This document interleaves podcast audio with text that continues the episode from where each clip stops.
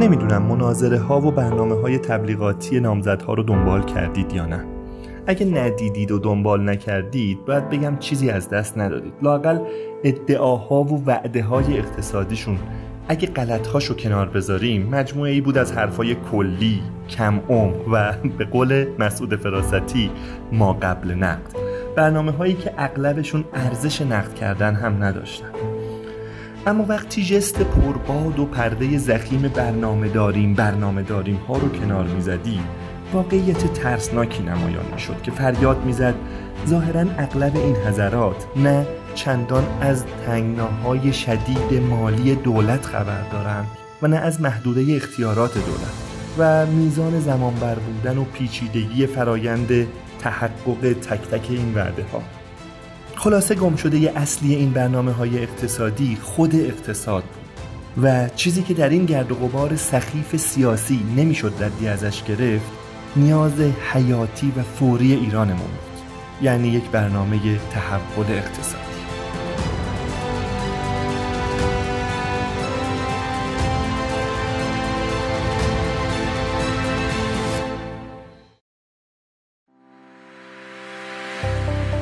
حامی مالی این قسمت از پادکست سکه بیت میته. بیت میت یه سرویس آنلاین ساده و امن و سریع برای اونایی که می‌خوان خرید و فروش ارز دیجیتال انجام بدن. اونایی که تجربه خرید و فروش از سرویس های مختلف رو دارن می‌تونن این سادگی و سرعت بیت میت رو به راحتی تشخیص بدن. بعد از ثبت نام توی سایت که خیلی سریع هم انجام میشه یک کیف پول رایگان دریافت می‌کنید که می‌تونید 24 ساعته و بدون تعطیلی برای خرید و فروش ارزهای دیجیتالی مثل اتریوم، دوج کوین، کاردانو و غیره یا واریز و برداشت بیت کوین ازش استفاده کنید. در بیت میت شما حتی با 100 هزار تومن هم می‌تونید خرید کنید. قیمت و کارمزدا کاملا شفافه و تا سقف 10 میلیون تومن هم نیازی به احراز هویت نیست. برای آشنایی بیشتر و ثبت نام به آدرس bitmeet.co برید و یا توی گوگل فارسی کلمه بیتمیت رو جستجو کنید و اگر نیاز به راهنمایی داشتید می‌تونید از پشتیبانی بیتمیت کمک بگیرید. آدرس سایت بیتمیت توی قسمت توضیحات همین اپیزود قرار گرفته.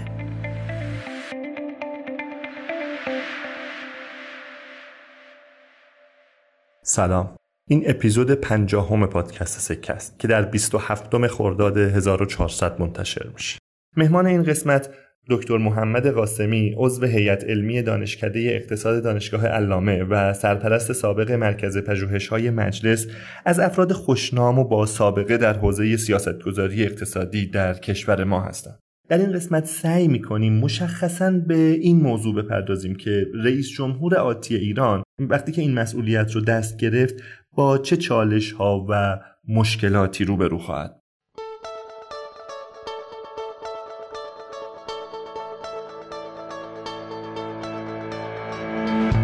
ما تو اپیزود قبلی با مجموعه ای سمینار و کارشون آشنا شدیم. تو ای سمینار هم میشه آنلاین آموزش داد و هم آنلاین یاد گرفت. اما بریم سراغ یه سری آمار جالب ازشون. تو سال 99 30700 ساعت آموزش آنلاین به صورت وبیناری ارائه شده و 2 میلیون و 206 هزار نفر ساعت آموزش دیدن. تا به حال بیش از 12900 وبینار تو ای سمینار برگزار شده و 8700 مدرس برای برگزاری وبینارشون از این سایت استفاده کردن. اگر تو هم تو حوزه شغلی خودت مهارت و تجربه داری می‌تونی یکی از این 8700 نفر باشی و وبینارت رو برگزار کنی. ای سمینار هر چیزی که برای برگزاری وبینار نیاز داشته باشی و بهت ارائه می‌کنه مثل نرم افزار برگزاری، درگاه بانکی، سیستم بلیت فروشی، ثبت نام و پشتیبانی آنلاین. از فروش بلیتات هیچ کارمزدی دریافت نمی‌کنه. اگه نمی‌دونی از کجا باید شروع کنی می‌تونی وارد سایت ای تیوی بشی و از طریق صفحه خدماتشون فرم مشاوره رایگان رو پر کنی تا باهات تماس بگیرن و درباره برگزاری وبینار بهت مشاوره بدن. همچنین می‌تونی از کد تخفیف سکه استفاده کنی و وبینار تو رایگان برگزار کنی. آدرس سایت و نحوه نوشتن عبارت سکه در قسمت توضیحات همین اپیزود قرار داده شده.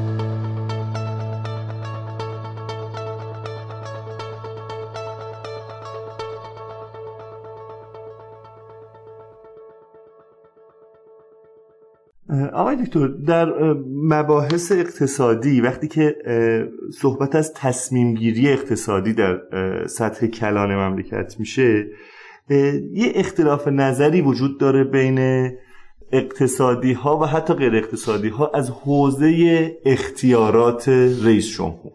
اینکه رئیس جمهور یه عده معتقدن که عملا کار این نیست مثلا از منظر سیاسیش نمیگم. کاملا از تاثیرگذاری و در واقع امکان تاثیرگذاری در سیاستگذاری اقتصادی و حکمرانی اقتصادی می‌پرسم این سوال رو. یه عده معتقدن اصلا اختیار چندانی نداره. یه دم که رئیس جمهور رو فعال مایشا می‌دونه.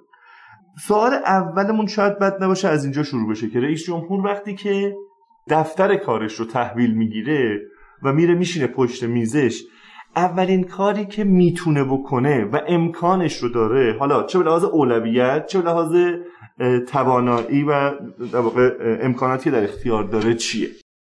این سوال شاید یکی از مهمترین سوالات باشه که هم برای مردم مطرح هست و هم اینکه متاسفانه توی دانشکدهای اقتصاد محجور مونده.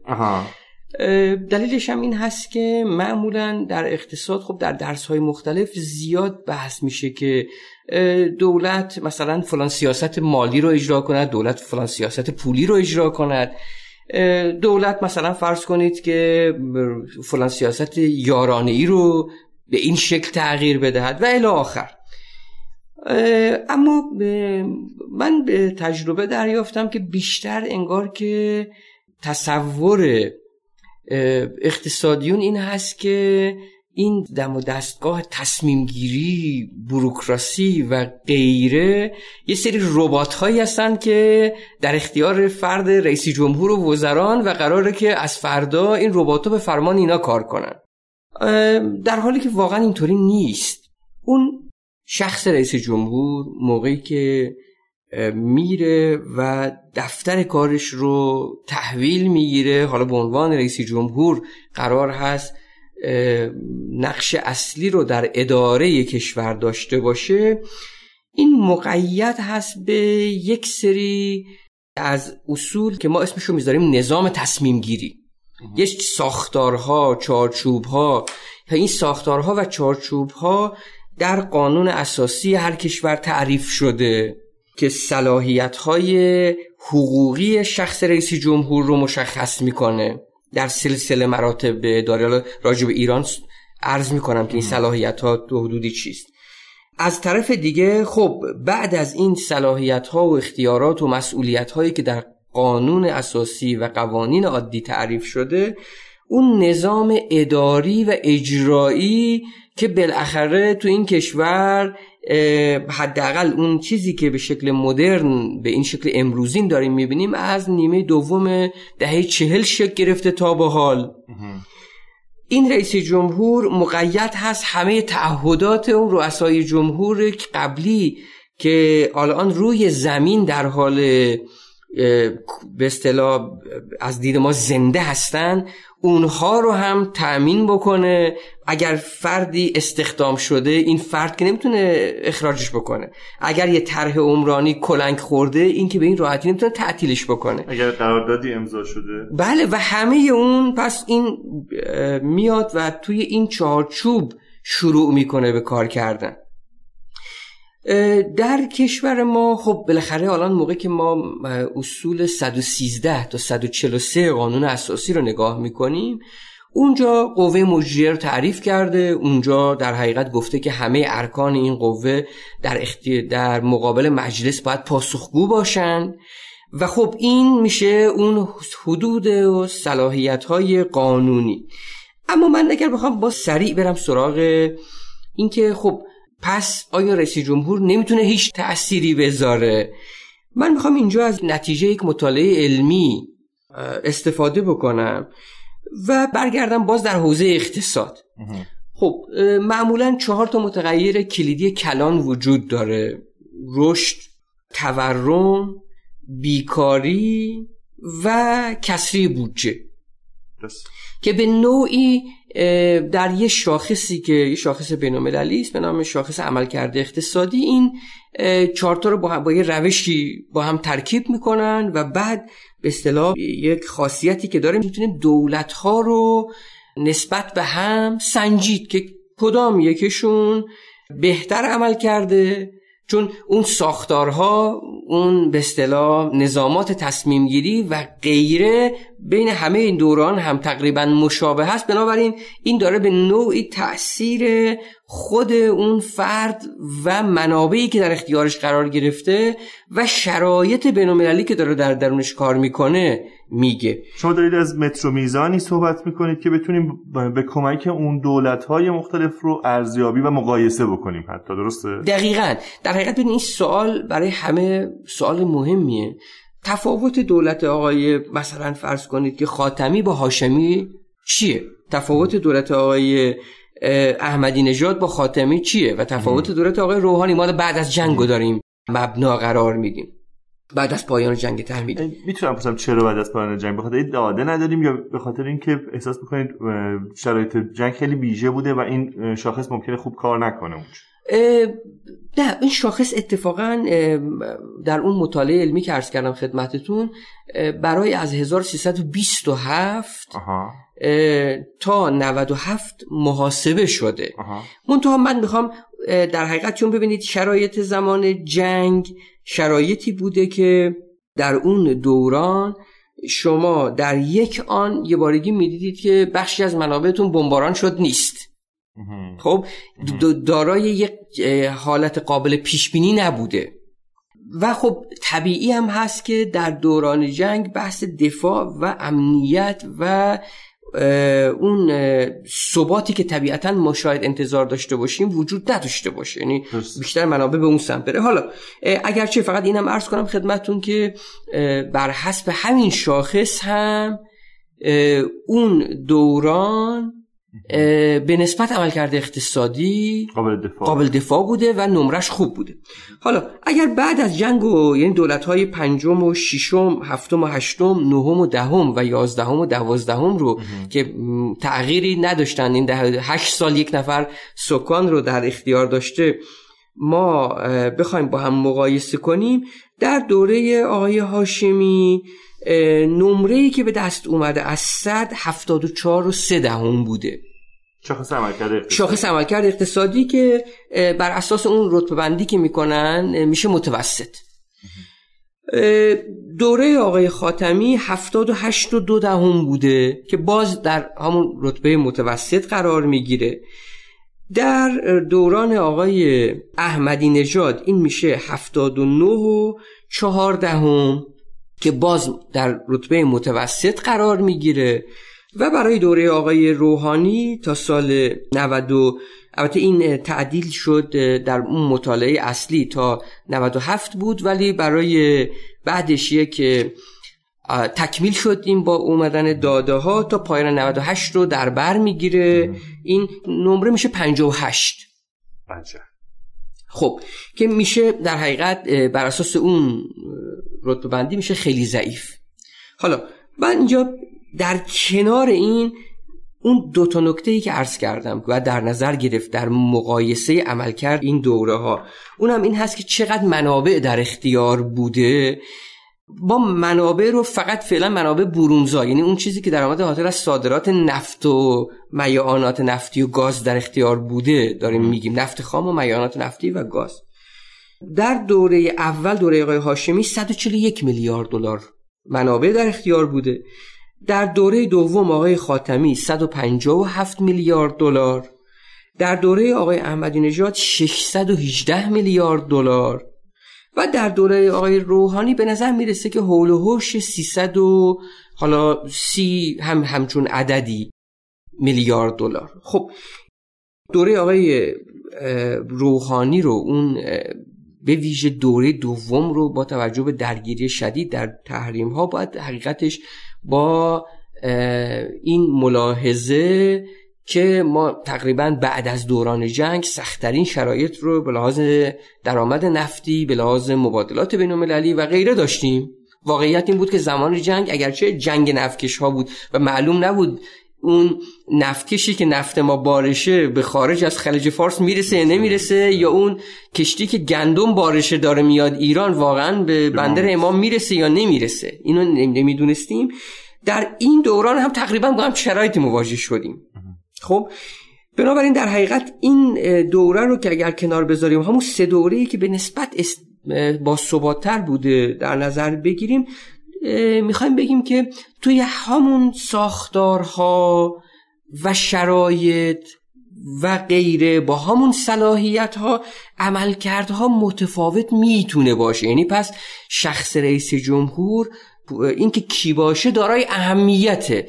به دو لحاظ کیفیت اداره کشور و هزینه اداره کشور رو تحت تاثیر قرار میده. من اجازه بدید اینجا یه سوال پرسم. ها مطمئن بشم که منظور شما رو گرفتم و اونم این که مثلا شما میگید که آقای خاتمی دوره آقای خاتمی نمرش همون شاخص عملکرد اقتصادی امتیازش 78 بوده بله. تقریبا و آقای احمد نژاد 79 بوده. ولی منابعی که در اختیار آقای احمدی نژاد بوده تقریبا چهار برابر منابع آقای خاتمی بوده. بنابراین می‌خوام به طور نسبی احتمالا نتیجه بگیرید که انگار عمل کرده آقای خاتمی با توجه به اینکه با منابع کمتری به نمره شبیه آقای احمد نژاد دست پیدا کرده پس میشه گفت عملکرد بهتری داشته. همچین نتیجه گیری می‌خواین بکنید از دیدگاه این شاخص. بله. آخه نه من می‌خوام بگم این شاخص خودش مگه کسری بودجه رو داخل خودش نداره؟ خب نه بعضیاش به علامت منفی ظاهر میشن بعضیش به علامت مثلا رشد به علامت مثبت ظاهر میشه. کسری بودجه به علامت منفی ظاهر میشه. بنابراین در حقیقت با, با یه روش ریاضیه. نه متوجهم. در اینه که شما منابع رو یه جوری دارید تو خود شاخص می‌بینید و بر اساس اون دارید امتیاز می‌گیرید. دیگه بعد از اینکه شاخص به شما یه عدد میده باز میرید سراغ منابع. این اشکال ایجاد نمی‌کنه. نه نه. نگاه کنید این خیلی یعنی من من تو بله. نگاه اول احساس کردم که نیازی نیست دیگه بریم سراغی که بریم چقدر منابع دستشون بوده. حتی دوره آقای روحانی. به خاطر شما همه مشکلاتی که دارید ازش اسم می‌برید حالا در قالب تحریم یا جنگ یا هر چی اینها رو دارید توی خود همون شاخص بهش توجه می‌کنید. چرا بعد از شاخص باز دوباره میرید سراغ منابعی که در اختیارشون بوده؟ خب ببینید اینجا دو تا دو تا بحث رو بعد از هم جدا کرد. فقط شما یک بحث کسری بودجه رو دارید. فقط میگید که مثلا فرض کنید به قول خودمون همخطی داره مثلا با این شاخصه. اما حواسمون باشه موقعی که این منابع حداقل ارزی در اختیار قرار می‌گیره این فراتر از بحث بودجه فقط اثرگذار هست. چطور خب بله بله بله. ببینید به دو لحاظ. یک نکته مهم این هست که ما هنگامی که داریم مثلا از رشد صحبت می‌کنیم ما می‌دونیم که در زمانی که درآمد نفتی وارد کشور میشه بخشی از این درآمدهای نفتی رو ما فقط اینجا داریم به شکل صادرات نفت می‌بینیم. اما یک جریان خود مصرف نفت در داخل کشور هم هست که روی این متغیرها اثرگذار هست. نکته مهم دوم هم این که هنگامی که این درآمد نفتی رو ما داریم نگاه می‌کنیم این که یک اصطلاحی ما داریم به نام ضریب تکاسر در اقتصاد که شما خیلی آشنا هستید. ببینید موقعی که دانشجو از من می‌پرسن که ضریب تکاسر چقدر می‌تونه باشه من میگم بستگی به شخص رئیس جمهور دارد که ضریب تکاسر چی باشه. چرا؟ از ضریب تکاسر چی صحبت می‌کنه از ضریب تکاسر مثلا مخارج دولت. خیلی خوب. میشه تعریفی هم ازش داشته باشه بله یعنی اینکه یک میلیارد مثلا فرض کنید که دلار یا یک میلیارد ریالی که دولت هزینه می‌کنه چقدر موجب افزایش درآمد ناخالص داخلی می‌شود؟ خب می‌دونیم که این تو یک فرایندی که اینجا نمی‌خوایم واردش بشیم این تبدیل میشه به مثلا فرض کنید رشد. حالا اینکه چه تفاوتی می‌کنه اینه این یک دلاری که در اختیار قرار داره کیفیت تصمیم گیری راجبش اینکه روی طرح با بازده سرمایه گذاری بشه یا روی طرح بدون بازده سرمایه گذاری بشه. تبدیل بشه به صد گتوند که شما هزینه کردید و الان دارید به اصطلاح دغدغه دارید که من این هزینه ای که کردم رو چطور خونسا کنم. خب؟ یا نه تبدیلش می‌کنید به یک صدی و بعد همزمان کانال های یک و دو سه و چارش هم می‌سازید و این تبدیل میشه به مثلا توسعه کشاورزی یک توسعه منطقه. کشاورزی در یک منطقه. خب بنابراین در حقیقت به اصطلاح پس این فرد خیلی اهمیت داره حضورش روی اون تصمیم گیری. بنابراین اینکه اینا رو فقط و فقط به اصطلاح به همین خاطر به رشد یا به کسری بودجه یا فلان محدود نکردیم. گفتیم آیا اون رشته اشتغال هم ایجاد کرده؟ آیا اون به اصطلاح منجر شده به مثلا کاهش بیکاری و بقیه اون شاخصهایی که عرض کردم خدمتتون؟ از این جهت به اصطلاح حقیقتش این است که همه چیز در قب- در به اصطلاح. اون رشد یا اون کسری بودجه نیست به این راحتی. من اینجا می‌خوام یه نتیجه کنم که بتونیم بریم وارد مرحله بعد بشیم. اونم این هست که پس نتیجه گرفتیم که یک شخص رئیس جمهور کابینش بسیار بسیار نقش مهمی دارند در به اصطلاح اینکه راجع به منابع کشور و کارایی استفاده از این منابع کشور چگونه تصمیم گیری می‌کنن این یک نکته مهم هست. دومین نکته که به اصطلاح کاری کمتر به منابع داره بحث کیفیته. شما ممکنه یک منابع در اختیار مساوی داشته باشید و بعد به اصطلاح راجع به تخصیص هم تصمیم بگیرید. ولی اینکه این کار درست رو با روش درست انجام بدهید و بعد نظام اجرایی کشور رو بتونید به خدمت بگیرید که شما رو به اون هدف برسونه اینجا دیگه برمیگرده به اون مباحث بیشتر مدیریتی و هماهنگی هایی که باید وجود داشته باشه و کمتر اقتصادی. ما این تجربه رو حقیقتا داریم. در دهه چهل که دهه درخشان اقتصاد ایران بوده شما می‌بینید که ده- بله درست نسبت به دهه سی منابع بیشتر بوده. خب؟ اما واقعیت این هست که کیفیت تصمیم گیری ها هم به شدت بهتر بوده. و خب این وسط عملا هماهنگی سازمان برنامه بودجه هم با بانک مرکزی با وزارت اقتصاد کیفیت کسانی که اونجا داشتن تصمیم می‌گرفتن و غیره خود این فراتر از اون فقط و فقط کمیت منابع می‌تونه به اصطلاح خیلی خیلی اهمیت داشته باشه که اگر لازم شد بعدا واردش میشه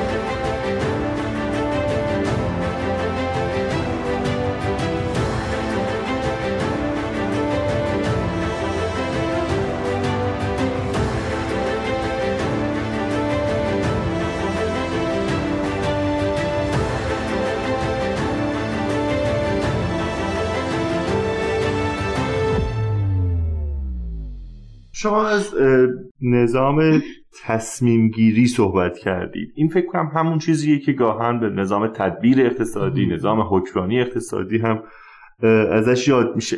میشه یه تعریفی ازش داشته باشیم تا بعد واردش بشیم؟ ببینید از دیدگاه من نظام تدبیر میشه فرایند. به اصطلاح این این فرایند که دارم میگم توش سه تا بعد مشخص وجود داره. صلاحیت ها و اختیارات و مسئولیت ها مجموعه دستندرکاران قوه مجریه و قوه مقننه که در ب... یعنی به ویژه این دوتا و بعد بعد از این قوه قضاییه که در اداره کشور تأثیر گذار هستند حالا من این تعریف رو به جهت اینکه می‌خوام نوع بیان خودم رو ادامه بدم مطرح کردم. طبیعتا تو هر کتابی یک. تعریفی داره. فقط یک کمی دوز اقتصادیشو باید بیشتر کنیم. خب همین همین همین تیکه. ببینید موقعی که ما داریم از بالا نگاه می‌کنیم به این نظام تدبیر در کشور چی داریم می‌بینیم؟ می‌بینیم که ما یک رئیس قوه مجریه داریم رئیس جمهور. فرق می‌کنه با اون نظام ریاستی که مثلا در آمریکا وجود داره. خب در حقیقت این فرد مقید به همراهی کابینه است در حالی که اونجا اینطوری نیست. یعنی اینجا ما طبق قانون اساسی هر وزیر هم مسئولیت های جمعی داره هم مسئولیت فردی داره و رئیس جمهور مثلا لایحه بودجه رو باید بعد از تصویب در هیئت دولت بده به مجلس. نمی‌تونه خودش بده به مجلس. در حالی که در آمریکا شما می‌بینید که نه اونها بیشتر نقش همکاران رئیس جمهور رو دارن. رئیس جمهور واقعا می‌تونه تصمیم بگیره راجع به بودجه و بعد بده به اونجا کنگره. کنگره هم می‌تونه رد کنه این هم می‌تونه وتو کنه. پس اینا در حقیقت تمام این که میگیم صلاحیت ها اختیارات و بالاخره اون کیفیت تصمیم گیری نهایی تاثیر داره. خب اینجا پس از بالا که نگاه می‌کنیم می‌بینیم رئیس جمهور هست کابینه رو در اختیار داره. این کابینه ای که در اختیار داره حالا یه چیزای این همون صلاحیت ها و اختیارات یک مراحل پیشینی و یک مراحل پسینی هم برای ظهور بروزش هست. تو سیاست گذاری های اقتصادی. چیه از پیشینی آها. پیشینی ها میشه خود قانون اساسی و بعد از اون در ایران سیاست های کلی خب؟ که حتی راجب کلی یعنی چی؟ که راجب برنامه هم حتی ما سیاست کلی داریم که اتفاقا یکی از اون مواضعی بود که راجب بحث برنامه ششم موضوع در اختلاف خود آقای روحانی و مجمع شد. حالا سیاست های کلی طبق باز اصول قانون اساسی اومده و گفته که خطوط اصلی اداره کشور که بعدا این اداره کشور به بحث برنامه هم تسری پیدا کرد برنامه های پنج ساله. توسط مجمع تهیه میشه و توسط رهبری ابلاغ میشه. خیلی خوب. پس به اصطلاح این باید در اون چارچوب حرکت کنه. خب شوراهایی هم هست که در قانون اساسی است. باز رئیس جمهور اونجا هم مقید هست که درسته که حتی رئیس بعضی از این شوراست ولی فرایندهای تصمیم گیریش فرایند رأیگیریه. می‌تونه ترکیبش گونه ای باشه که اونجا هم حرف رئیس جمهور همش پیش نره. چند تا مثال. خب مثل مثلا فرض کنید شورای امنیت ملی مثل شورای انقلاب فرعالی انقلاب فرهنگی اینا هم هست. خب خود همین موضوع میاد باز مقید میشه به اینکه مثلا در حوزه بودجه و در حوزه اون قوانین خب و بقیه صلاحیت هایی که رئیس جمهور و وزرا دارن در مقابل مجلس پاسخگوان. بخشی از این تو فرایند قانونی است در قانون اساسی تدوین شده. بخشش هم تو فرایندهای پسینی است مثل تصویب بودجه. ببینید موقعی که رئیس جمهور میره توی این کلید رو تحویل می‌گیره میره در اتاقش قرار می‌گیره یه دکمه وجود نداره که دکمه ریست کشور باشه.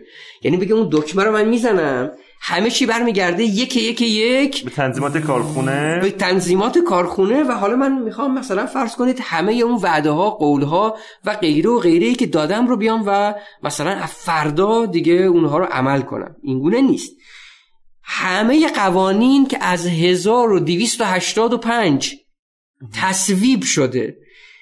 و تا امروز ملغا نشده همه اونا الان مقید به رایت همه اوناست.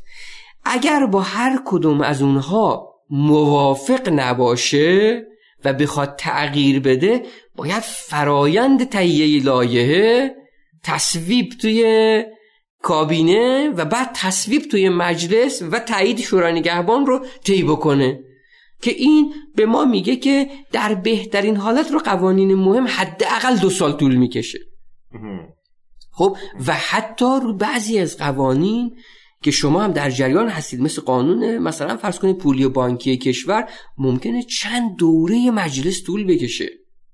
و قوانین مالیاتی ممکنه چند دوره مجلس طول بکشه. در حقیقت پس ببینید رئیس جمهور توی چنین فضایی ما نظام تدبیرمون همینه. خب باید بره تو چنین فضایی شروع بکنه به کار کردن. حالا وای به حال کابینه ای که شرکت سهامی هم باشه.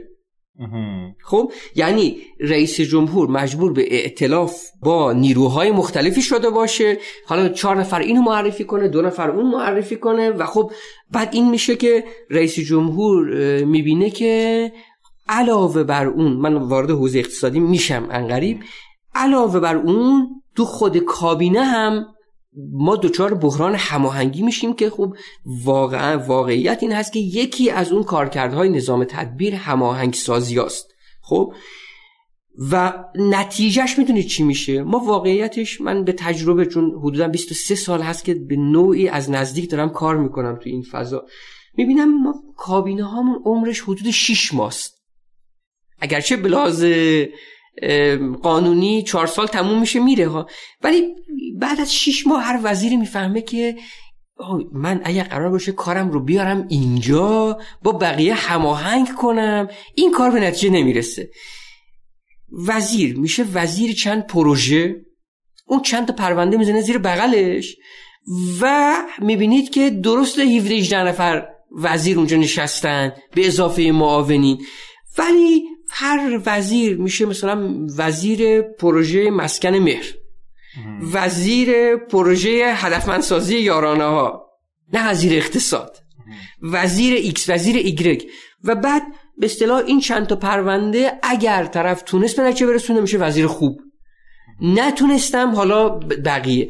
اون نقشی که حقیقتا باید بازی بکنه اون نقشی که در قانون اساسی گفته شده و غیره نیست. اضافه بکنید در این که حالا بخوایم وارد بحث بعدی بشیم اضافه بکنید به حدود هفتاد تا شورای عالی.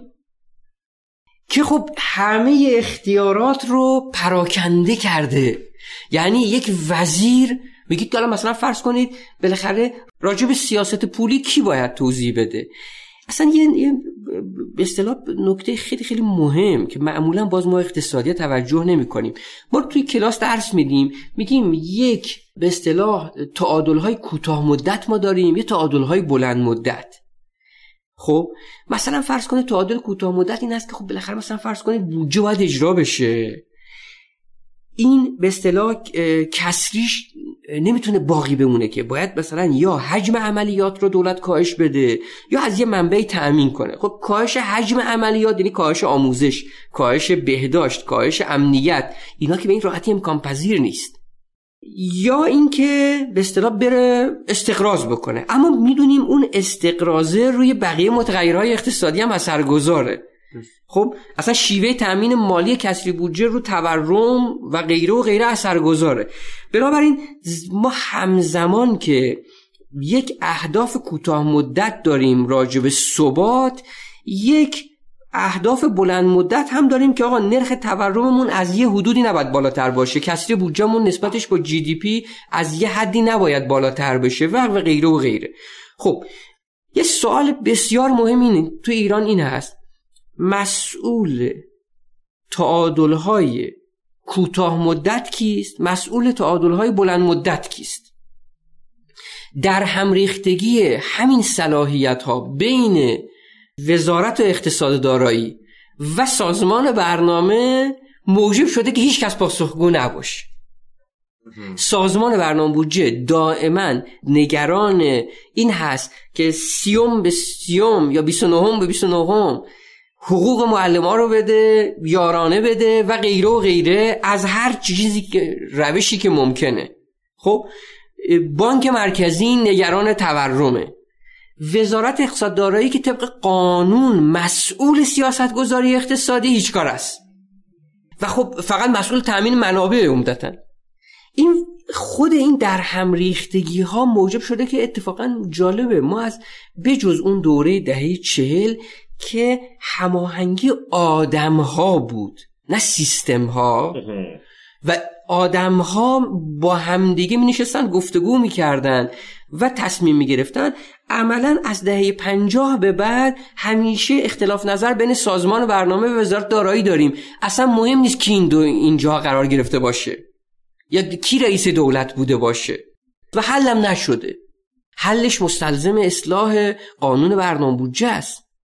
حلش مستلزم اصلاح قانون به اصطلاح پولی و بانکی اصلاح قانون تأسیس وزارت دارایی من یه مثال می‌زنم. تو در ترکیه.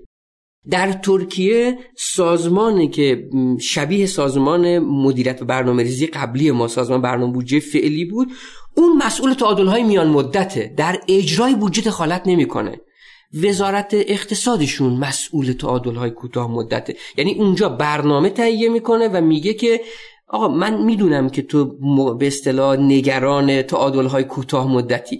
اما نسبت کسری بودجه به جی دی پی چقدر باید باشه و و الی آخر. یه سری قاعده یه سری قواعدی این وسط داره و خب این ازش به اصطلاح بالاخره ثبات در میاد.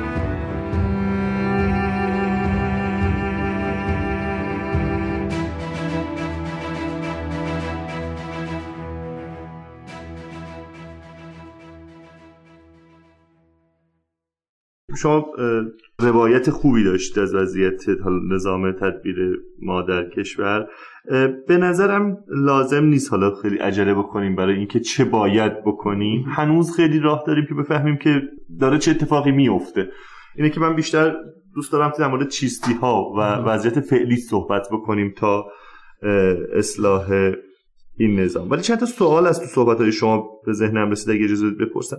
ببینید شما این تصویری که دادید به ما یه جورایی به نظر می‌رسه که دولت از خیلی دستش بسته است. یعنی با یه حجم زیادی از قیود محدود کننده روبروه و عملا دولت امکان در واقع در واقع درجات آزادی زیادی نداره و امکان اثرگذاری جدی نداره. اینو دوست دارم مشخصا در صحبت بکنید. ولی باز توی حالت تو کورانه انتخابات هستیم. حداقل توی این دوران شما هیچ اشاره ای هیچ توجهی به این قیود محدود کننده نمی بینید انگار که همه قرار یک مسلح جهانی بشن یا یه مسلح اقتصادی بشن که وقتی که اومدن بعدش همه چی گل و بلبل میشه. این اینو ناشی از این می‌دونید که کاندیداهایی که فعلا هستن خبر ندارن از این قیود محدود کننده چون که خیلی هم در واقع شنیدیم که طرف وقتی که میاد و اون دفتر رو تحویل می‌گیره تازه می‌فهمه که قواعد بازی چه شکلیه. یا اینکه نه یه جور سیاست ورزی می‌بینید خب طبیعتا دیگه ترکیبی از این است چون بالاخره همه این کسانی که الان کاندیدا هستند و تایید شدن همه اینا در رأس اداره امور کشور بودن تو کابینه حضور داشتن و بالاخره یا اگر نبودن در شوراهای فرادستی مجمع تشخیص مسلحت و غیره حضور داشتن. اتفاقا می‌خوام یه نکته جالبی رو اشاره بکنم اینجا که من رد این موضوع رو در مناظرات دیدم. یعنی اینکه تقریبا همه کسانی که حضور داشتن رو دو تا نکته به نظر من اجماع داشتن. یک ادامه مسیر کنونی. حتما حتما عمق بحران ها رو بیشتر می‌کنه و به اصطلاح معلوم نیست. حتما تغییر نیاز هست. دومین نکته ای که جالب بود این که این تغییر باید در نظام حکمرانی کشور هم باشد. من این رو حداقل برداشت من این هست که این رو دیدم که توجه دارن. اما اینکه آیا واقعا دانش این کار و اختیارات و اون صلاحیت. های این کار در اختیار این دوستان هست.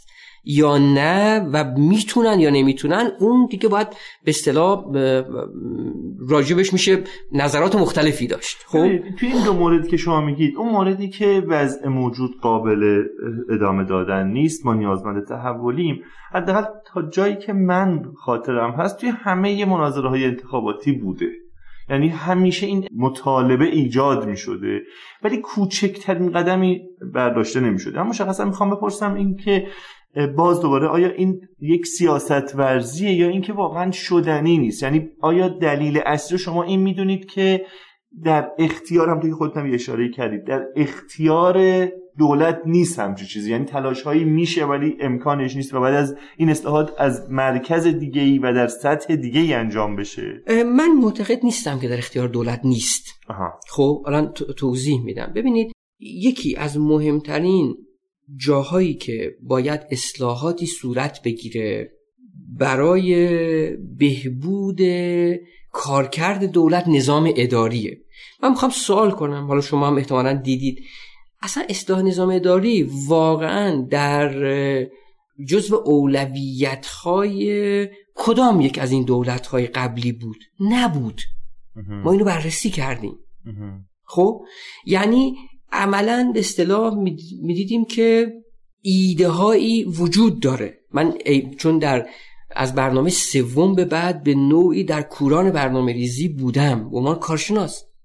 جالبه تو همه دوره ها این شناسایی شده بود به عنوان مسئله اصلی. ببینید که تو برنامه سوم این تو همون چند فصل اول برنامه است. تو برنامه چهارم میاد فصل اول قرار می‌گیره. تو برنامه پنجم همینطور. ولی چه اقداماتی انجام دادن رؤسای جمهور راجع بهش اولویتشون نبوده. خب وگرنه راجع به این موضوع نامزدهای فعلی چی؟ نامزدهای فعلی اشاره داشتن. خب منتها اینکه واقعا ایده هم داشته باشن مثلا فرض کنید که یکیشون می‌گفتن که راهکار تمرکز زداییه. چند تاشون؟ یعنی می‌گفتن راهکار تمرکز زدایی الگوهاشون فرق می‌کرد. که می‌گفت فدرالیسم که می‌گفت به اصطلاح تقویت نهادهای محلی و غیره و غیره.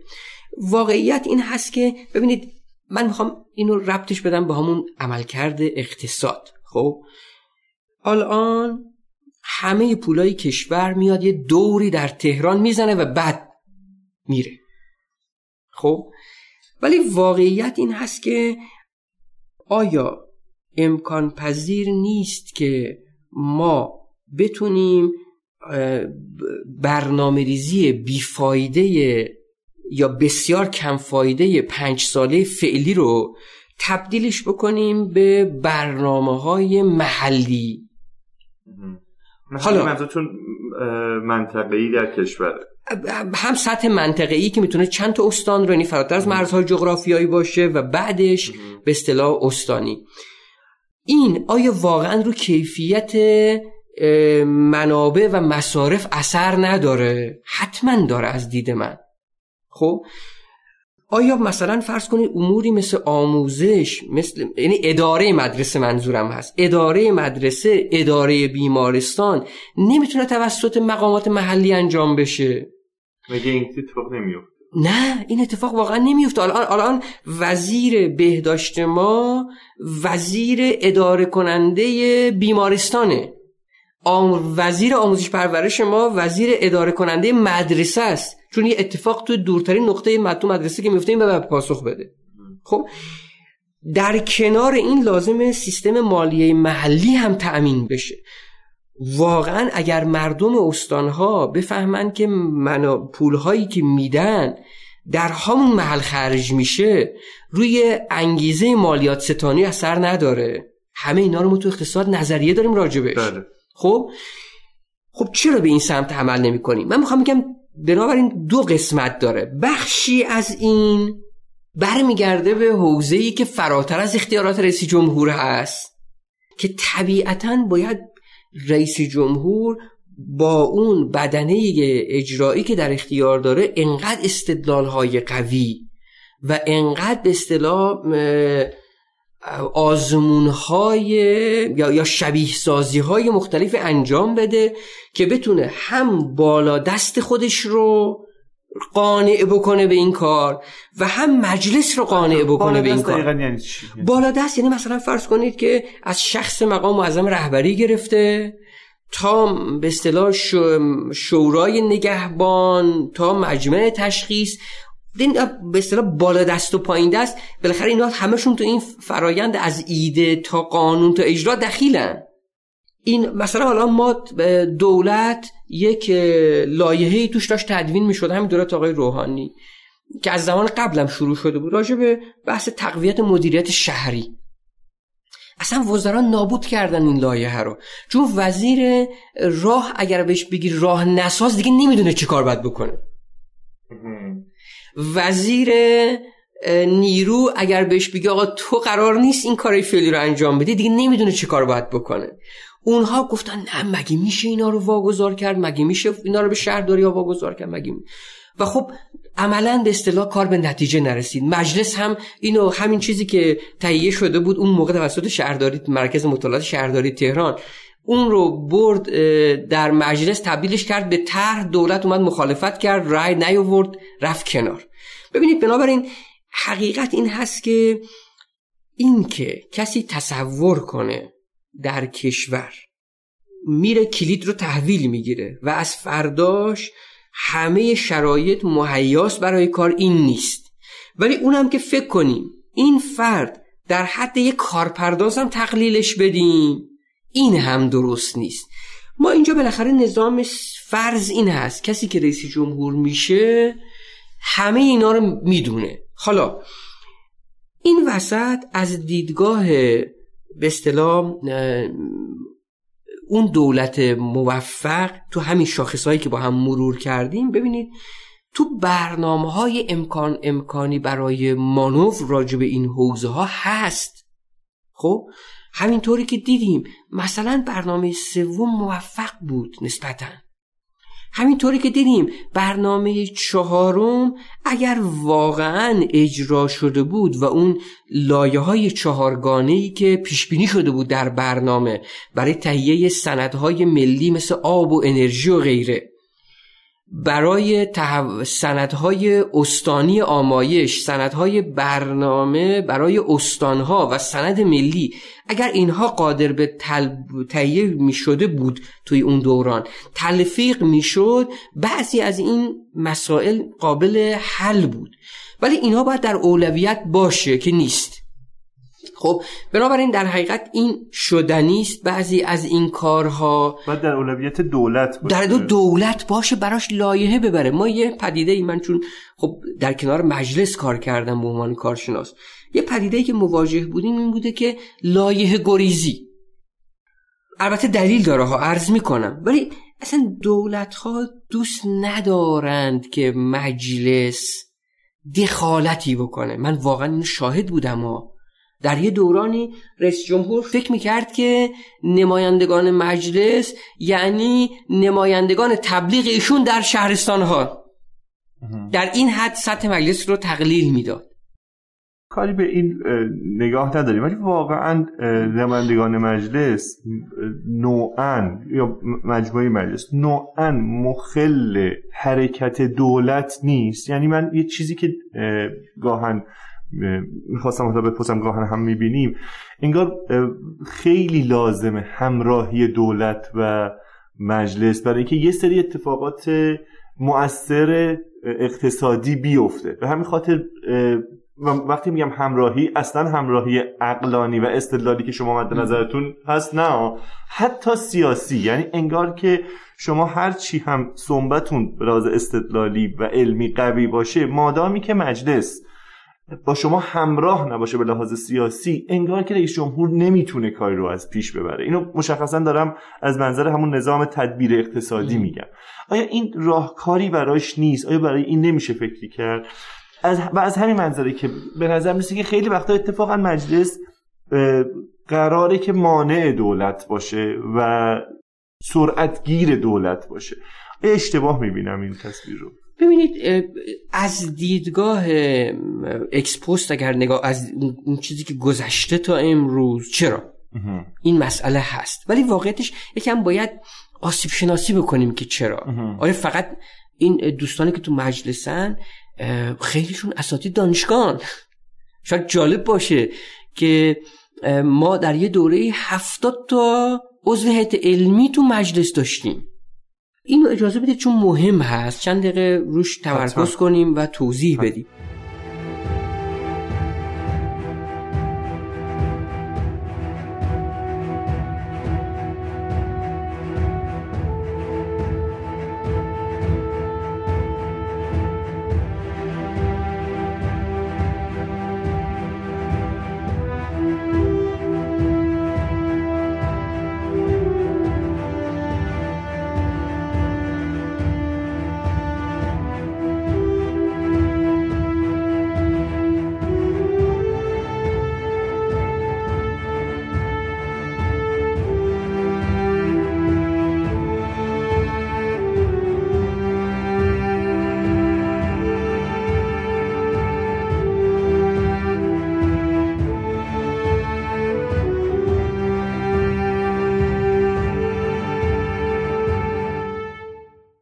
مهم اینجا به لحاظ آسیب شناسی این هست که یک آیا مجلس ما فرایند شکلگیریش و اختیاراتش و مسئولیتهاش بهینه هست یا نیست؟ اینو میشه واقعا بحث کرد حتی از دیدگاه اقتصادی. فرایند انتخابات این گونه است. همه وارد گود میشن هر کس 20 درصد از آرا رو آورد میاد اینجا میشینه. 20 درصد آرا محل. بله, بله. خب حالا اینجا چیزی که گفته شده در قانون اساسی این هست این هم نماینده اون منطقه است هم نماینده کل کشور. اما واقعا اون چیزی که با اون شعارها این فرد رأی آورده چیه؟ راضی کردن همون منطقه. راضی کردن همون منطقه. راضی کردن بذار دقیق‌تر بگیم. تبدیل دانشکده به دانشگاه تبدیل دانشگاه به دانشگاه جامعه تبدیل بیمارستان 100 تخت خوابی به 500 تخت خوابی کشیدن راه و و و الی آخر. یعنی خواستهای محلی. ما اینجا با یه واقعیت دردناک طرفیم. اونم این هست که سازوکاری برای هماهنگ سازی بین خواستهای محلی و اهداف ملی نداریم.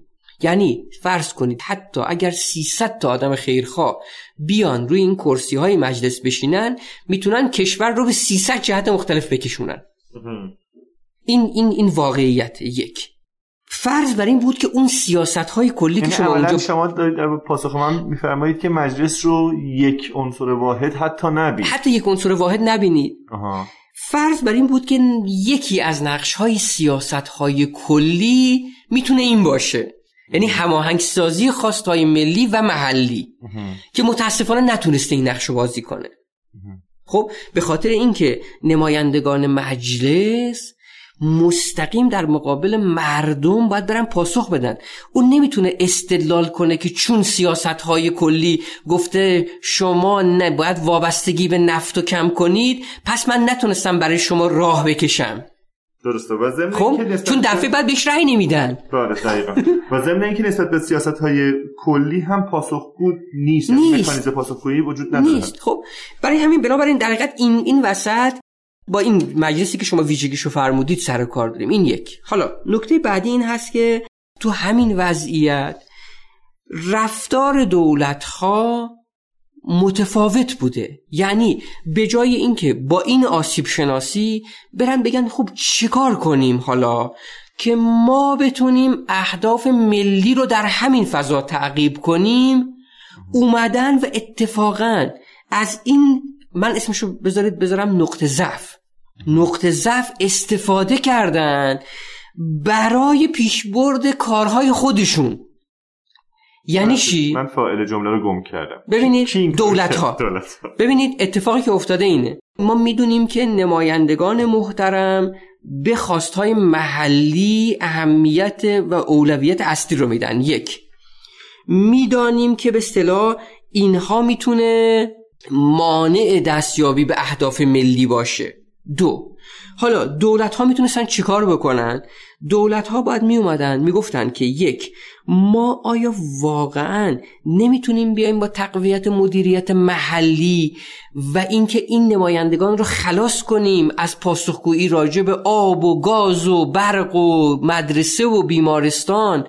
بتونیم اینها رو واگذار کنیم به مثلا شهرداری ها و به اصطلاح قانون شوراها رو عوض کنیم مردم شهردار رو مستقیم انتخاب کنن شوراها واقعا نظارت بکنن. واقعا اینجوری مسئله حل نیست. خب نه حالا من من ارزم این... من احساس می‌کنم نماینده تصویری که من دارم نماینده حالا طلبکار دولته برای که یه چیزی ازش بکنه برای منطقه خودش. اون موقع طلبکار همون مثلا محلی می‌شد که این کارو بکن اون کارو بکن. چیزی به خاطر اینکه باز دوباره می‌خواد یه برگ برنده ای داشته باشه برای مردمش تو بتونه رأی بگیره. نه دیگه نمی نمی‌تونه از این شعارو بده. دیگه نمی از دید من نمی دیگه نمی‌تونه این شعارو بده. میگن که آقا شهردار میگه آقا این حرفایی که این داره می‌زنه جز مسئولیت و اختیارات منه.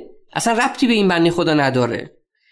البته میگم یه پیچیدگی داره اونم درآمدهای نفتی بهش می‌رسم این یک چون اینا مکمل هم فقط پس, پس دارید میگید که دیگه اینجوری حق این که وعده های محلی هم بده نداره. نه نخواهد داشت. میشه نماینده مردم. نماینده مردم. خب اگر شما مثلا فرض کنید برید در انگلیس به اصطلاح فر... نمایندهتون بگید برو برای من مثلا فرض کنید که مجوز حفر چاه آب بگیر. این طرف چی پاسخی به شما میده؟ اصلا میگه که این جزو صلاحیت من هست. میگه من, من که اصلا نمی‌تونم وارد این ماجرا بشم. چون اصلا جزو صلاحیتاش نیست. در کن این اما تو فقط حالا هست واقعا. حالا هست. یعنی الان شما من می‌دونم این کارو می‌کنه ها. ولی واقعا جز صلاحیت ها جز اختیاراتش هست. ببین الان اتفاقی که داره میفته هست.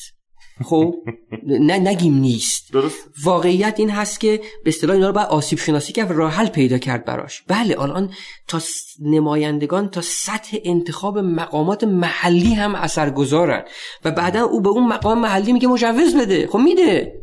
عرض کردم این فقط یک راه حل یک نقطه ای که نداره که این باید سیستم باشه. در کنار اینکه این کار باید انجام بشه در کنارش فکر کردن راجع به بحث عدم توازنهای منطقی است.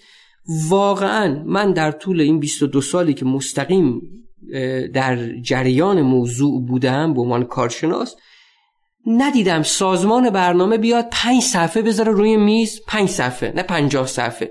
بگه آقا من می‌خوام فاصله های بین این استانها رو در امکانات اولیه مثل بیمارستان مثل راه و غیره چطوری حل کنم ببینید موقعی نماینده می‌بینه که نمایندگان آدم های عاقلی هستند. فکر نکنید این مسائل نمی‌دونن می‌دانند. خب؟ اما طرف نگاه می‌کنه می‌بینه که اون سازمانی که مسئولش هست که هیچ فکری برای رفع اختلاف های منطقی نمی‌کنه. منظورتون چی از اختلاف منظورم همینه. حالا شما مثلا فرض کنید تو ما معمولا اینطوری هست که میایم شاخص های ملی رو محاسبه می‌کنیم.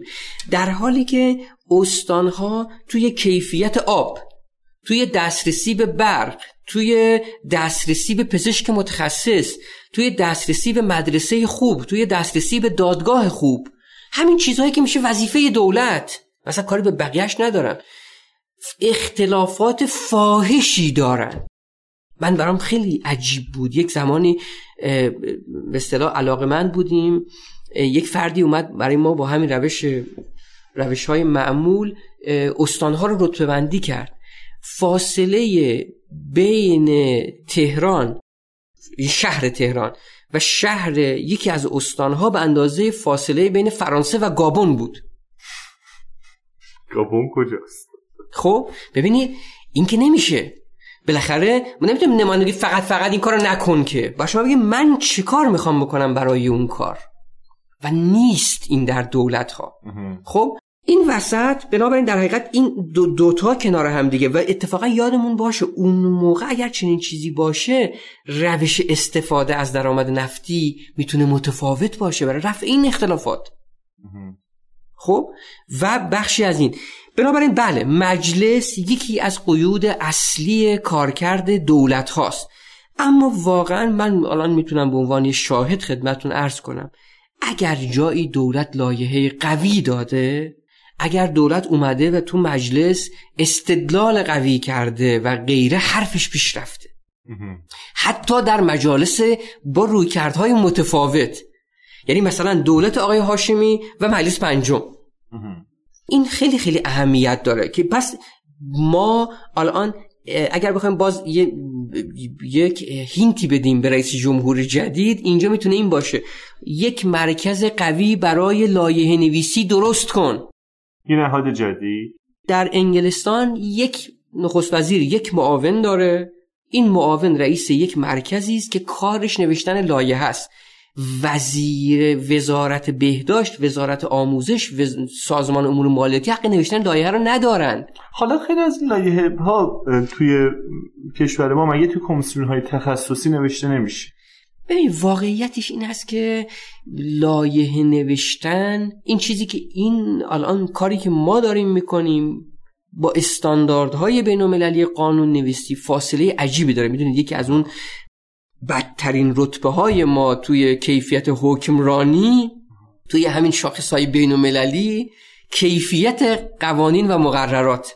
این که چهار نفر بشینن دور هم دیگه بنویسن این به اصطلاح از اسمش میشه گذاشت قانون یا فرایندش رو طی کرد. ولی اون ویژگی های آمریت زمانت اجرا عمومیت و غیره با اون اصول فنی که داره تین در حقیقت نیست تو اینها. شما میفرمایید که ما یه مرکز تخصصی برای این کار چه لایحه ها احتمالاً 70 80 درصدش به لحاظ متدولوژی شبیه همن. بنابراین یک مرکز تخصصی برای نوشتن لایحه نیاز داریم. نیاز داریم.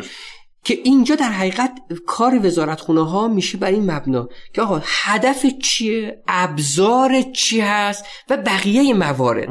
و اتفاقا یه, یه آسیب دیگر رو هم رفع می‌کنه. ببینید ما داریم میگیم که لایحه مالیاتی رو سازمان مالیاتی بنویسه. خب سازمان مالیاتی خودش زینفه اینجا.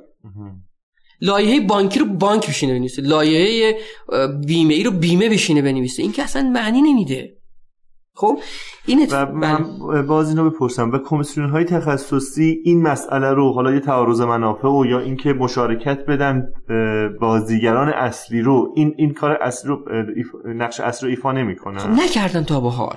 ببینید حقیقتش این هست که کیفیت دلیلش چی نکردن تخصص دانششون نداشتن یا اینکه به لحاظ ابزار قانونی دستشون بسته بود. نه نه نه. کیفیت و تخصص لازم رو که حتما ندارن. ببخشید بعضیشون دوستان ما هست بودن یا هستن. کیفیت و تخصص لازم رو که حتما ندارن. ضمن اینکه نکته بسیار پر اهمیت اینکه حالا شما اشاره کردید که بالاخره اینا فرایندها خیلی می‌تونه مشابه باشه. بحث این هست. در اونجا شما خودتون می‌دونید وزن آرا با هم یکی نیست بله. وزیر تخصصی اگر راضی نباشه بعد میره به آقای رئیس جمهور میگه تغییر میده بله. خب بنابراین در حقیقت من حتی شاهد بودم که توی رأی گیری حتی نگاه می‌کنن که اون شخص اصلی چی رأی میده بله. که همون رأی بده بله برای همین حقیقت این هست که به اصطلاح ما اگر بخوایم برگردیم باز به حوزه اقتصاد و اون مسائل اصلی اقتصادی که داریم و غیره چه بخوایم چه نخواهیم بخش مهمی از این مسائل با کمک مجلس حل میشه. یعنی باید بودجه منضبط داشته باشیم باید نظام بانکی منضبط داشته باشیم باید به اصطلاح راجع به نحوه استفاده از منابع حاصل از نفت تصمیم گیری های جدی انجام بدیم که با روال فعلی متفاوته. باید نظام مالیاتی رو اصلاح کنیم باید بازار انرژی رو راه بندازیم اصلاح کنیم. هم اصلاحات قیمتی می‌خواد هم اصلاحات نهادی می‌خواد و غیره. همه اینها هم به نوعی الان تو قوانین مختلف وجود داره. بنابراین یه بحث این هست که خب آیا این وسط از با این وضعیتی که تا به حال گذشته این شعارهایی که این آقایون دادن قابل تحققه؟ یا اینکه نه باید یه مسیر دیگه ای بریم. قابل تحقق نیست. باید که مسیر دیگه ای بریم. مسیر دیگه این هست که مثلا حالا در تجربهش رو در بعضی از کشورها داریم. مثل همین ترکیه. که در طول یه دوره زمانی یک مجموعه از اصلاحات هماهنگ قانونی که اون نظام حکمرانی اقتصادی مطلوب که در حقیقت می‌تونه سیاست اقتصادی رو طراحی کنه می‌تونه اجرا کنه پاسخگو هم باید باشه و برای دستیابی به همون ثبات به اصطلاح که ما تعریفش رو به اصطلاح با هم اشتراک داریم باید بتونه در حقیقت در همون سال اول مجموعه از این اصلاحات نهادی رو با مجلس تفاهم کنه که اتفاقا به نظر من یه ابزار خیلی خوب در اختیارشه. اونم برنامه هفتمه. یعنی ما برنامه هفتم رو به کل اون چیز کارهایی که انجام می‌دادیم رو بذاریم کنار. خب بیام تبدیلش کنیم به یه سند تحول. تو در این سند تحول هم فرضمون این باشه هماهنگی های نهادی برای دستیابی به اهداف اقتصادی نیازمند چه اصلاحاتی است؟ چون می‌دونید یه فرایند میانبره. یه فرایند میانبر هست. از از این نظر. شما دیگه این به اصطلاح شور اول شور دوم حالا فلان بهمان اینها نداریم. مجلس باید ظرف 6 ماه تصمیم بگیره. آها. خب یک پروسیجر یا یک فرایند به اصطلاح مشخص داره تصویب برنامه. دولت می‌تونه از این فرصت طلایی استفاده بکنه. بیاد وظایف مشخص برای سازمان برنامه برای بانک مرکزی برای وزارت اقتصاد دارایی برای وزارت سمت برای وزارت نفت و غیره تعیین بکنه. بعد بگه من مثلا فرض کنید 1401 رو صرف این کار می‌کنم. خب یعنی شش ماهه دوم 1400 و مثلا یک سال تا شهریور 1401 صرف تدوین یک لایحه خوب بشه نیمه دوم 1401 این تصویب بشه در مجلس و از 1402 ما یک نظم و انضباط و یک نظام حکمرانی اقتصادی مطلوب داشته باشیم. این یک توصیه هست که میشه کرد به رئیس جمهور جدید. خب صرف نظر از که چقدر امید داریم که این اتفاق بیفته ولی می‌خوام بپرسم حالا با این پیشنهادی که شما دارید.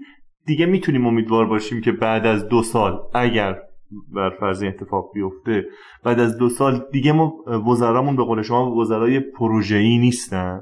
دیگه کابینمون کابینه شیش ماهه نیست همونطور که شما گفتید. و اگر نه که علالقاعده نباید باشه چطور؟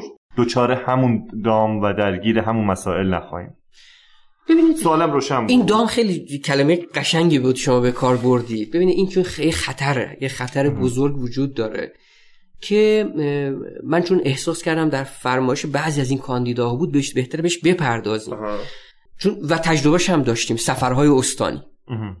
ببینید یه موقع داریم میگیم آقا شما اختیاراتو بده به استانها یه موقع اصلا میریم میشینی اونا رو کنار می‌ذاری بهشون تصمیم می‌گیری ببین ما تو این کشور شاهد این بودیم چون ما بعد از چهارمین سفر استانی که آقای احمدی نژاد رفت مرکز پژوهش‌های مجلسی گزارش تحلیلی داد. مصوبات رو تحلیل کردیم. دیدیم مثلا توی یکی از این مصوبات این هست که آقا روشنایی ورودی شهر مشکل داره و درست بشه. کابینه نشسته این تصمیم رو گرفته. این اصلا عکس اون ماجراست. خب؟ بنابراین دقیق تو این دام نباید بیفتیم. یعنی بله دوست دارین رئیس جمهور از این شعارها هم داده شده. رئیس جمهور باید تو مردم باشه باید درد مردم رو بدونه فلان به ما این حرفا. ولی این به این معنی نیست که به اصطلاح کابینه رو ورداری بری بشینی توی استان بعد بشینی که آقا چهار تا پایه برق بذاریم. این وقت تلف کردنه. ببینید این که میگید امیدوار باشیم یا نباشیم بستگی به خود روحیه شخص رئیس جمهور داره اینجا.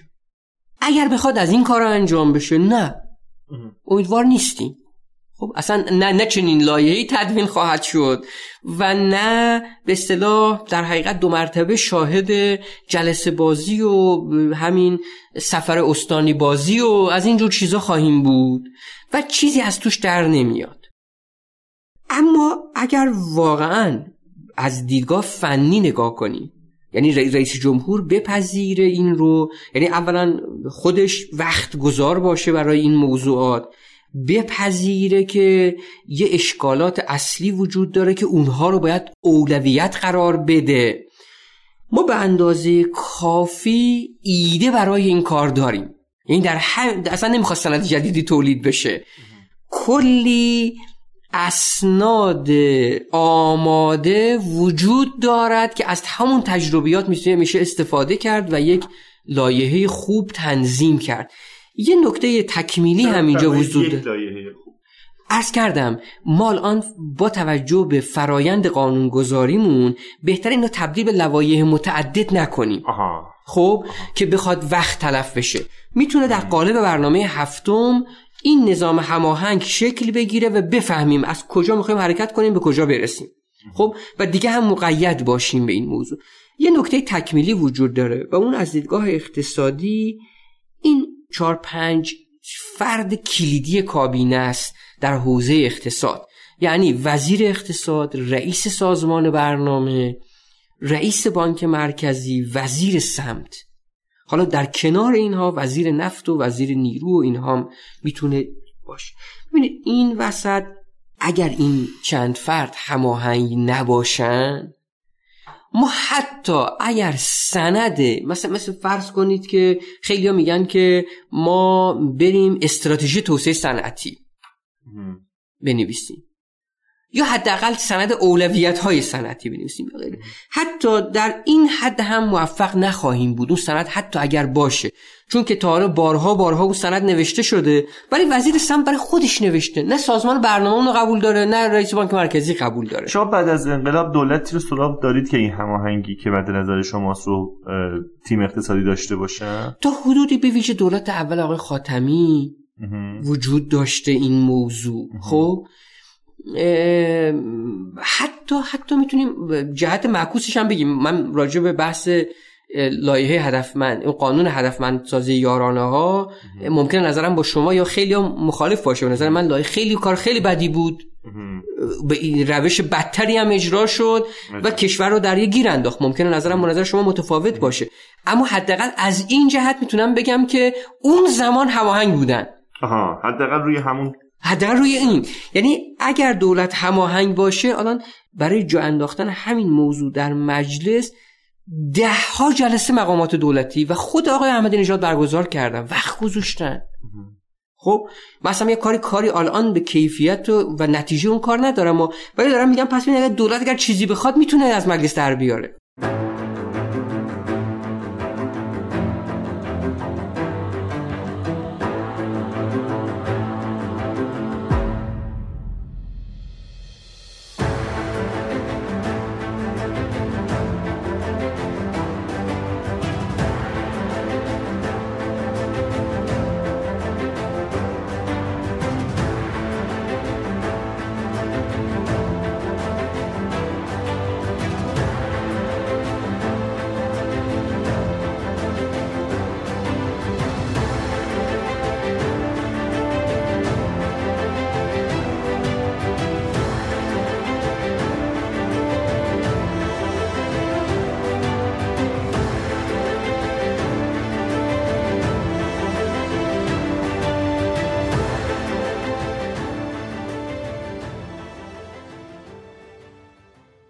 آقای دکتر یه نکته دیگه که وقتی که به صحبت های این نامزدها توجه می‌کردیم خیلی جلب توجه می‌کرد تمایل و کشش خیلی هاشون به چطوری بگم نگاه خودکفایی اقتصادی به این معنی که انگار ما در داخل مرزهای ایران می‌تونیم اقتصاد ایران رو شکوفا بکنیم. این هم یه مسئله ای که به نظرم بد نیست چند دقیقه در صحبت بشه. اینکه آیا اقتصاد ایران مستقل از نقش و جایگاهی که در مناسبات بین المللی داره می‌تونه روی پای خودش بیسته و شکوفا بشه؟ یا اینکه این شکوفایی حتما لازمش تعامل با دنیاست؟ خب این سوال کلیدیه در که بر برمیگرده به یعنی این روی همه اون حرفایی که ما گفتیم تاثیر داره. خب ببینید من می‌خوام یه مثال که الان این روزا هم روزای فوتبالی و ورزشیه بزنم جالب. چرا تیم ملی ما خوب کار می‌کنه؟ خب خب اینا همشون الان توی لیگ های خیلی خوبی دارن توپ می‌زنن. در حقیقت قدرت در توی بازار یا دنیای رقابتی بودن. اگر خوب کار نمی‌کرد تیم مینداخت بیرون. که دیگرم به جای سردار آزمون می‌خرید. به جای بیرانوند می‌خرید به جای چه می‌دونم دوستان دیگه. خب؟ برام ببینید این خیلی نکته خیلی خیلی ساده است. که حتی می‌تونم اینجوری بگم کیفیت کارکرد سازمان برنامه بودجه ما بستگی داره که چقدر خودش رو در رقابت با سازمان برنامه بودجه های دیگه ای کشورها ببینه. بانک مرکزی ما چقدر در رقابت با بقیه بانک های مرکزی ببینه. بنابراین حالا از اینجا می‌خوام وارد به موضوع بشم. اما موضوع حقیقتش خیلی جدیه. این دو دهه اخیر سه تا تحول مهم در جهان شاهد بودیم. در اقتصاد بین الملل یک سهم خدمات در تجارت بین الملل افزایش پیدا کرد. دو زنجیره های ارزش بیشتر از قبل در هم تنیده شدن. یعنی چی؟ بذاری سه هم بگم بعد برسیم. سه اقتصاد جهان بیشتر از قبل هر روز داره دیجیتالی میشه. موقعی که میگیم زنجیره های ار... این سه تا کنار هم دیگه معنا میدن. زنجیره های در ارزش در هم تنیده شدن. یعنی دیگه اون مفاهیم سنتی به اصطلاح جایگزینی واردات و توسعه صادرات و غیره دیگه خیلی معنا نداره مکان تولید. خب؟ الان ما داریم به یه سمتی میریم که حتی در تو اون مفهوم پیچیدگی اقتصادی رو شما آشنا هستید بله.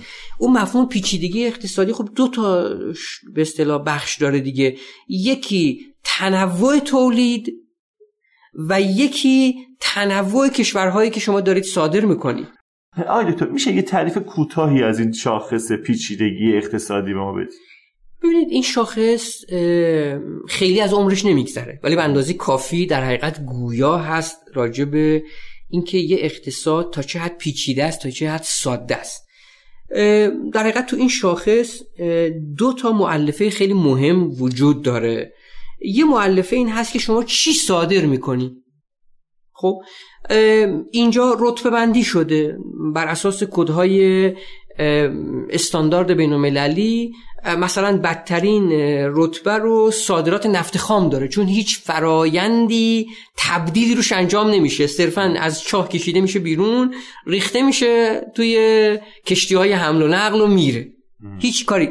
بعد همینطور میاد این کالاها پیچیده و پیچیده تر میشن. یعنی فرایندهای تولید روش پیچیده و پیچیده تر میشه.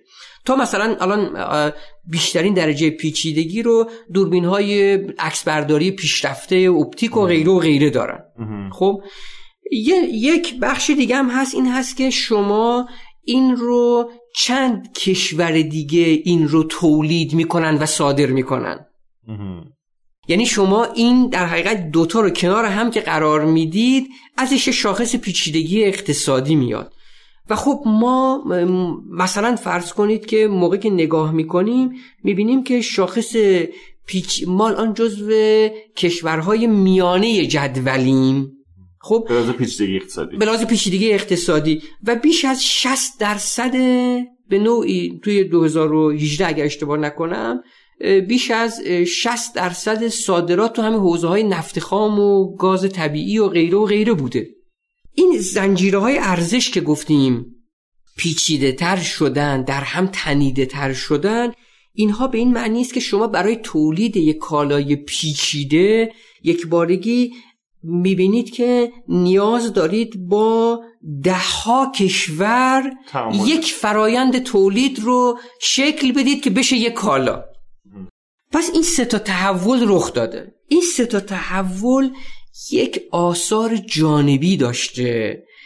اونم این هست که به اصطلاح در طول این مسیر ما با نسل سوم موافقت نامه های بین مواجهیم.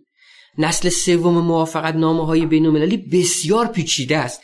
دیگه دقت کنید یه زمانی دولت ها برای خودشون قانون میگذاشتن و در محدوده خودشون عمل می‌کردن. بعد از اون شاهد بودیم که سازمان های بین اومدن. بعد از اون اتحادیه های منطقه شکل گرفت مثل منطقه یوروپ آسیان غیره و غیره. الان شاهدیم که چهار تا بانک میشینن دور هم دیگه. بانک بین المللی میگن از فردا کسان نمی‌تونن با ما بیان مراوده بکنن که فلان مقررات رعایت کنن. خب می‌خوای رعایت بکن. می‌تونی بیای؟ رعایت هم نکن. نیستی. میشه FATF خب؟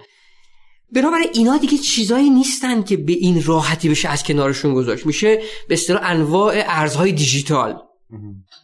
و و غیره و غیره. خیلی جالب. حالا شما نگاه می‌کنید می‌بینید فقط برای خروج انگلستان از همین بحثی که تحت عنوان برگزیت هست یک سند 1500 صفحه‌ای نوشته شده. این نشون میده چقدر موضوع پیچیده است. دیگه حالا اینطوری نیست که بشه تفاهم مبادله کرد بالاخره با اتحادیه اروپا. ببینید این این نکات داره به ما یه یک بحث خیلی مهمی میگه. اونم این هست که الان زن این به اصطلاح تحولاتی که در تجارت بین الملل وجود داره ما ازش عقب موندیم نه درش حضور داشتیم. الان ما شدیم ته زنجیره ارزش آسیا. خب؟ در حالی که شعنمون این نیست ما بالاخره فرض کنیم 28 مین اقتصاد بین المللیم خب؟ طبق همین آمارها. در کنار این که تحولات اقتصادی که رخ داده در اقتصاد بین الملل در سیاست بین الملل هم ما تحولاتی در بحث توزیع قدرت تغییراتی شاهدیم. الان رقابت بین چین و آمریکا روی لبه تکنولوژی است. این یه فرصت برای ما. چطور؟ این یعنی اینکه الان اینجا اگر ما بتونیم در همین فرص حالا این یه توضیح تکمیلی نیاز داره این چطور شما برای پاسخ دادنش. اونم تحولاتی است که در منطقه اوراسیا و این بحث کمربند و راه طرح کمربند و راه چین و غیره است. اینجا ما می‌تونیم به اصطلاح بازی کنیم بین این قدرت ها خب اگر بازیگران خوبی باشیم. این یه فرصته که دیگه معلوم نیست تکرارم بشه. ببینید اوراسیا مکمل اقتصاد ایران نیست. یعنی ما نمی‌تونیم روی اون خیلی حساب کنیم. ما روی اقتصادهایی می‌تونیم حساب کنیم مکمل اقتصاد ما. مثل هند مثل ژاپن مثل چین. خب بنابراین اینکه همه تخم مرغ رو توی یه سبد بذاریم نباید باشه. شما می‌بینید به فاصله یک ماه که آمریکا یه یک مریخ نورد فرود میاره چین هم فرود میاره. نشون میده ببینید این رقابت روی لبه تکنولوژی یعنی این. خب حالا ما اینکه چطور آیا ما همچنان باید صادر کننده مواد پتروشیمی و نفت و فلان و بهمان باشیم؟ یا می‌تونیم از همین تحولات این الان کشورهای مهم در حال یارگیری هن. حتی با اتحادیه اروپا.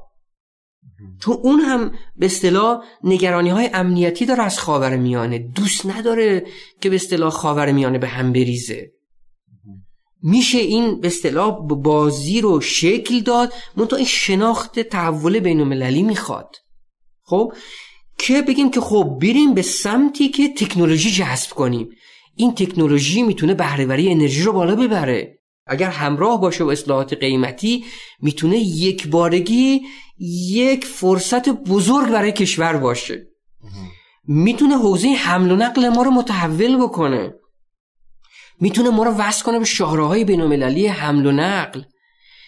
و خب این اصطلاح این که با اون بحثای خودکفایی که شما فرمودید خیلی فاصله داره.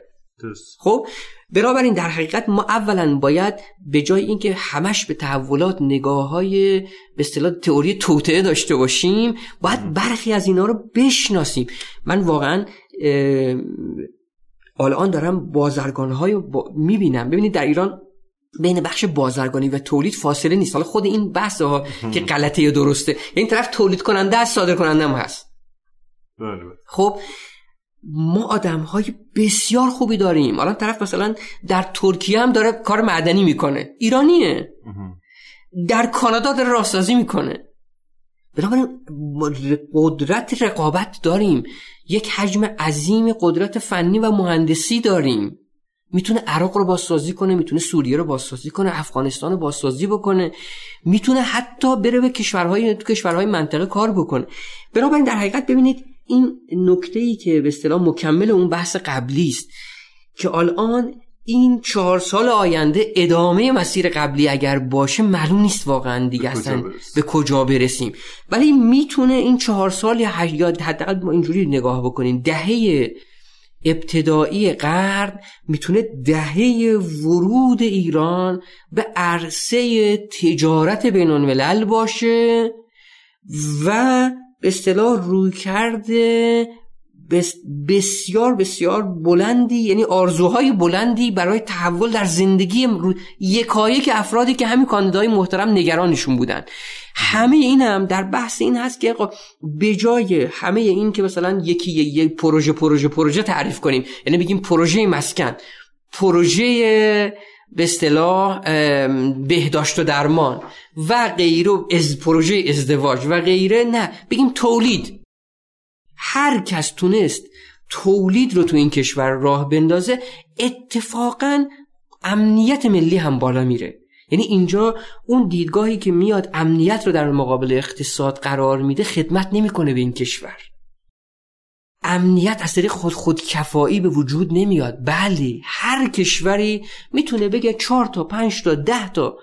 کالا رو من تعریف می‌کنم. به جهت حفظ امنیت خودم و مردمم اینا رو می‌خوام از بیام در کشور سامان بدم. ولی این دیگه نمی‌تونه تو سمت خودرو سازی باشه که. ببخشید من این کلمه رو به کار میرم احمقانه است. هزینه هست که به وجود نخواهد یعنی به نتیجه نخواهد رسید. خب چاه بی تهیه که ما فقط توش آره. آب میریزیم. هیچ موقع از خودش آب نمید آب نمیده بسیار خب خیلی متشکرم. خواهش می‌کنم. که نکته پایانی هست بود در خدمت هست. ببینید واقعیتش این هست که من خودم همیشه امیدوار بودم.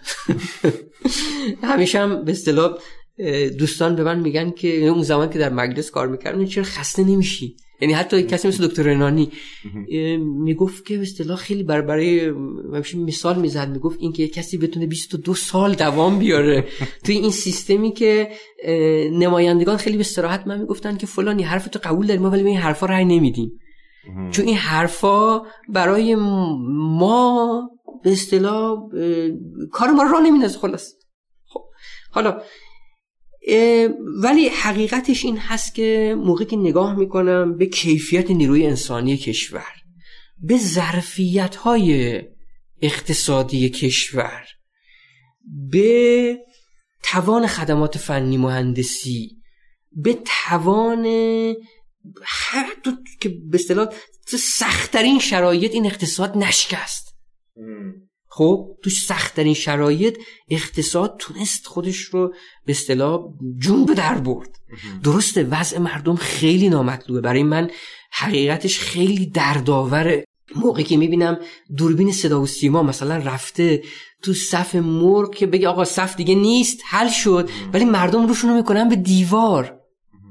که اصلا اینا چون به اصطلاح طرف داماد داره عروس داره طرف آبرو داره هم محلی داره هم آپارتمانی داره. نمی‌خواد بدونه که این فر رفته تو صف مرغ. خیلی درد آوره اینا برای ما. و برای من و شما اقتصاددان که می‌دونیم می‌تونه اینطوری نباشه. کالای خصوصی می‌تونه اینطوری نباشه. خب می‌تونه کیفیت آموزش کیفیت بهداشت و همه چی باره بالا. و جالبه جز معدود کشورهایی هستیم که می‌تونیم به همین نسلی که کار می‌کنن قول بدیم که شما کار کنید و بهرش هم بچینید خیلی از کشورها نمی‌تونن همچون قولی بدن. خب ولی ما می‌تونیم به دانشجومون بگیم آقا بله شما در همین 1401 تا 1410 رو بیا کار کن. ثبات اقتصادی برقرار میشه کیفیت زندگیت خوب میشه و غیره و غیره. خب چرا این کار رو نمی کنیم؟ این خیلی بده. این کار بخشش همین حرفایی که زدیم. یعنی شخص رئیس جمهور مهمه در این کشور. می‌تونه اثرگذار باشه. کابینه می‌تونه اثرگذار باشه. وزیر اقتصاد در حد خودش می‌تونه اثرگذار باشه. و به اصطلاح حیفه. که این صرف دعواهای بیهویت و بی نتیجه بشه. بسیار خیلی متشکرم. خواهش می‌کنم.